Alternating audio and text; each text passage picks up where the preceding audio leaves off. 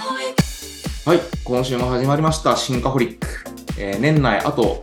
配信も2回3回ぐらいなのかなちょっと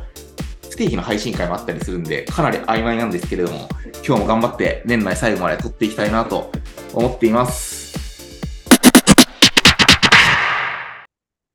今週のどうでもいい話なんですけれども、まあ12月なんで忘年会ね、あるじゃないですか。そう僕お酒割と好きなんですよ。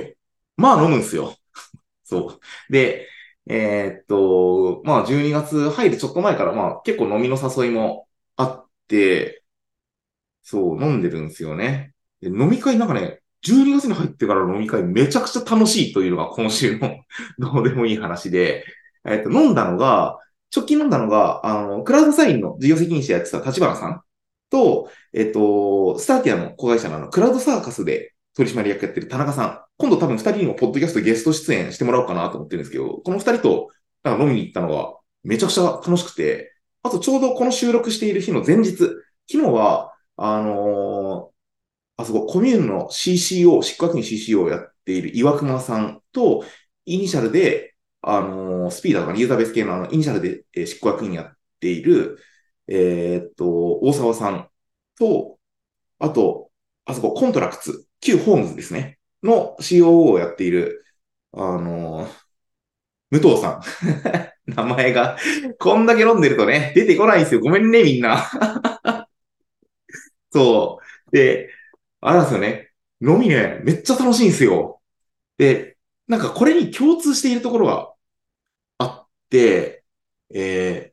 僕が起業した当時ぐらいに一回会っている人たちなんですよね。僕起業したのは2018年なんですけど、その頃に会ったことがあって、一度も飲んだことはなくって、その後5年にわたって緩やかにツイッターで繋がり続けてきた人たちなんですよ。このあたりの人にみんな共通して。一部そのゲストっぽく来てくれた人も中にはいるんですけれども。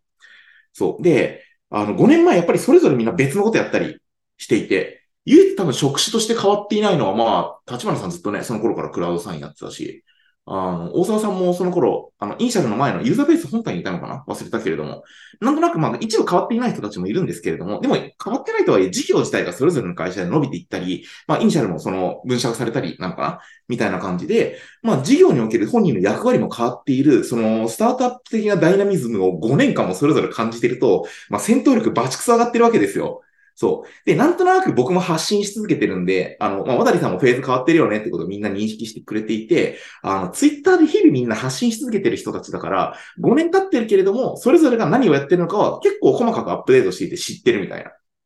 感じ。なんだけれども、酒を一緒に飲むのが初めてで、やっぱ溜まっていた色々がブワーって一気に発散されたのがその2回の飲み会だったなと思ってるんですよね。そう。だから何が言いたいかというと、えっと、やっぱりツイッター超大事だなっていう話と、えっと、僕多分ここで今名前挙げた経営者の人たち以外にも、僕とこの数年来 SNS で絡み続けてる人たちいっぱいいるはずなんで、あの、僕今めちゃくちゃお酒飲むテンションになってるから、あの、飲み、ぜひ誘ってくださいっていう気持ちです。はい。で、えっ、と、今日の本編なんですけれども、あの、ちょっとこれタイトルまだ決めてないから、どういうタイトルで発信されるか分かってないんですけど、話そうと思ってるのは、うちの社員が寝坊したっていう話なんですよ。そう。これね、あの、これもまあ、それこそ、あの、X、Twitter に、あの、もう、それが起こった当日に、そのままツイートしたら、あの結構バズったんですよね。結構前のことなんだけれども。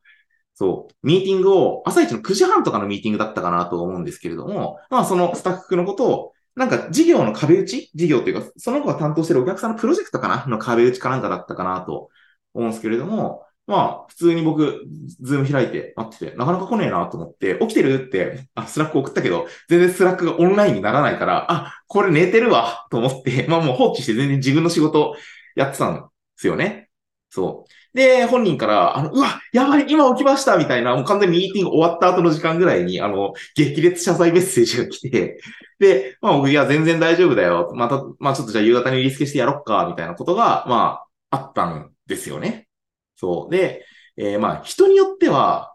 怒るじゃないですか。みんな。みんなっていうか、経営者たち。俺のタイムチャージが時給いくらか知ってんの？みたいな感じのこととか、わざわざこんな忙しい俺が時間作ってやってんのに、そもそも社会人として寝坊するなんてみたいなことを、まあみんな言いやがるじゃないですか。そう。いやね、もうね、怒る、もうこの寝坊とかで怒るやつはね、クソですよ。クソ。そう。で僕、なんなら、あの、クライアントにも寝坊されることあるんですよね。たまに。そう。寝坊というか遅刻というか。そう。でも、まあ、あ逆に僕多分ね、これは僕のお客さんに聞いてみてほしいんですけど、僕遅刻寝坊ほぼゼロなんですよ。おそらく。まあ子供がいるからそもそも、あのめちゃくちゃ朝方生活っていうのはあるんですけれども。そう。で、まあこれは僕、かなり意図的に起こらないように、まあ自分は遅刻しないけれども、相手の遅刻や寝坊には極めて寛容に生きようと、あの、意識している部分は実はあって、そう、それがまあなんでなの？みたいなことを、ちょっとここから話していこうかなと思っています。で、まあ、ツイッターにもこれ当時書いたんだけれども、まあ、そもそもそ、あの、いくつかだからこれ怒らない。えっと、何事があっても怒らないわけじゃないんですよ。さすがにこれはダメでしょみたいなことは多分あると思うんだけれども、まあ、人よりも怒る頻度めっちゃ低いと思うんですけどね、僕。そう。でも、まあ、今回その遅刻に関して、あの、かなり僕の中では、あの、怒らなくていい部類とか、むしろ、お、こんなことで怒ってたらやべえなって思うような部類だったんですよ。で、まあ、いくつかの要件が、まあ、要素がそこにはこう、内包されていて、まあ、一個ずつ話していくと、まずそのミーティング自体が別に、あの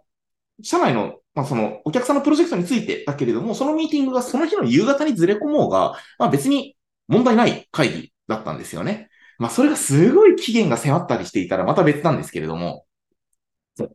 で、あとは、まあ、当たり前なんですけれども、本人がいっぱい寝れた方が生産性上がるじゃないですか。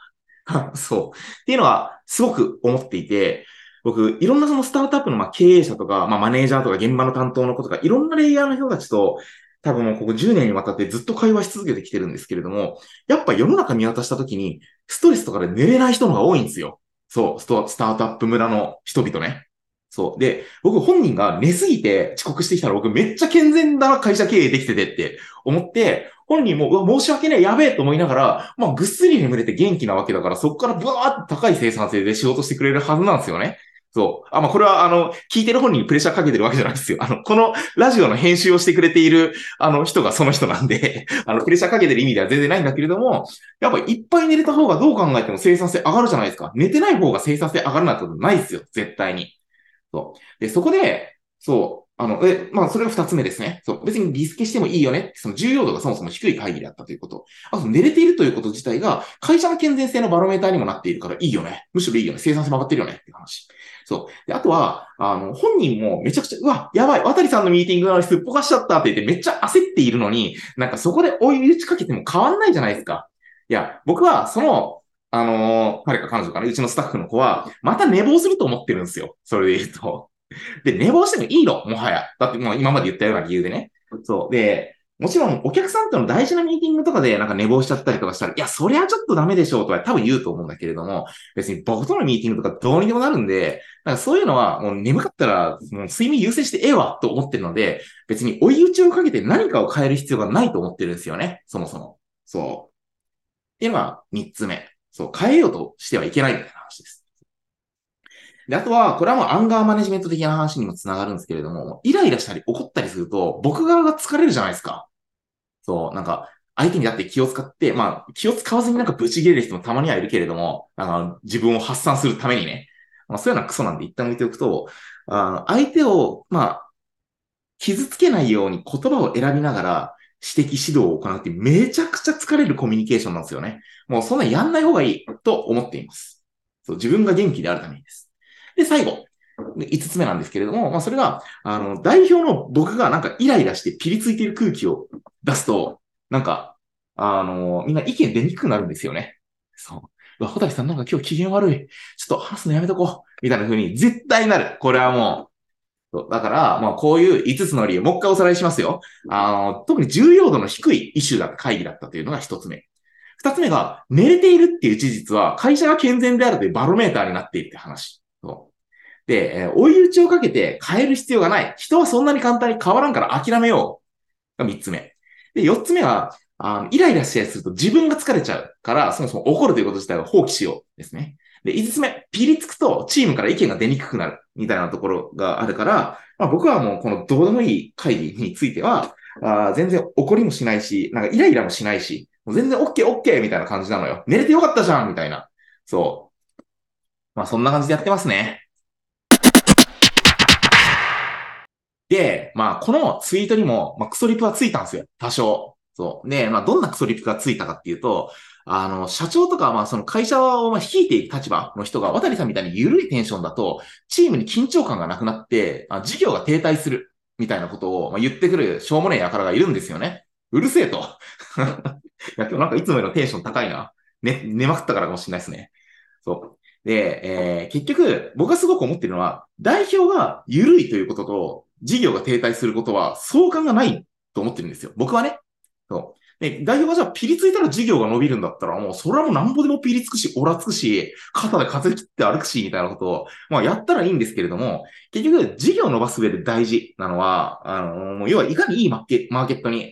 立って、えー、いいメンバーを揃えるか、みたいな話だと思っていて、えっと、寝坊してもね、いい奴らなんですよ。僕のチームの人たちって。それど、どういう意味でいいやつ？まあもちろん性格もいい人たちではあるんですけれども、結局この事業を自分事として責任を持って向き合ってくれているかどうか、みたいなところがあって、これは本人にもフィードバックしたんですよ、当日に。もう全然自分、あの、ね、今回の寝坊についてもマジで何も思っていなくて、で、それがなぜかっていうと、あの、事業とかクライアントと向き合ってくれてるし、当然事業が停滞したら、あまあ、今みたいな報酬が払えなくなるっていうことは、その、みんなも理解してくれてるわけなんですよね。そう、まあそういうところのまあコミュニケーションは、まあその人言うよりも、あの日頃から取ることができているので、まあその上で、まあたまに寝坊しちゃったり、なんか緩いみたいなところが起こっちゃっても、まあそれぞれが頑張ってくれてるから全然僕としては OK っていう気持ちでいたりします。はい。というわけで、まあ年の瀬なんでね、もう終わり良ければ全て良しと言われるじゃないですか。もう12月イライラして、なんかその、もう従業員の人のなんかちょっとしたものになんか、ね、ピリついて、空気悪くして、みたいな感じで年末迎えるよりも、もう絶対ご機嫌ハッピーぶち上げみたいな感じで、お正月迎えた方が、絶対にいいチームに、いい事業になっていくと思うんで、まあこのラジオを聴きながらね、あのうまく自分の怒りと向き合いながらみんな頑張っていきましょうということで今日の配信は一旦ここまで、最後までご視聴いただきありがとうございます。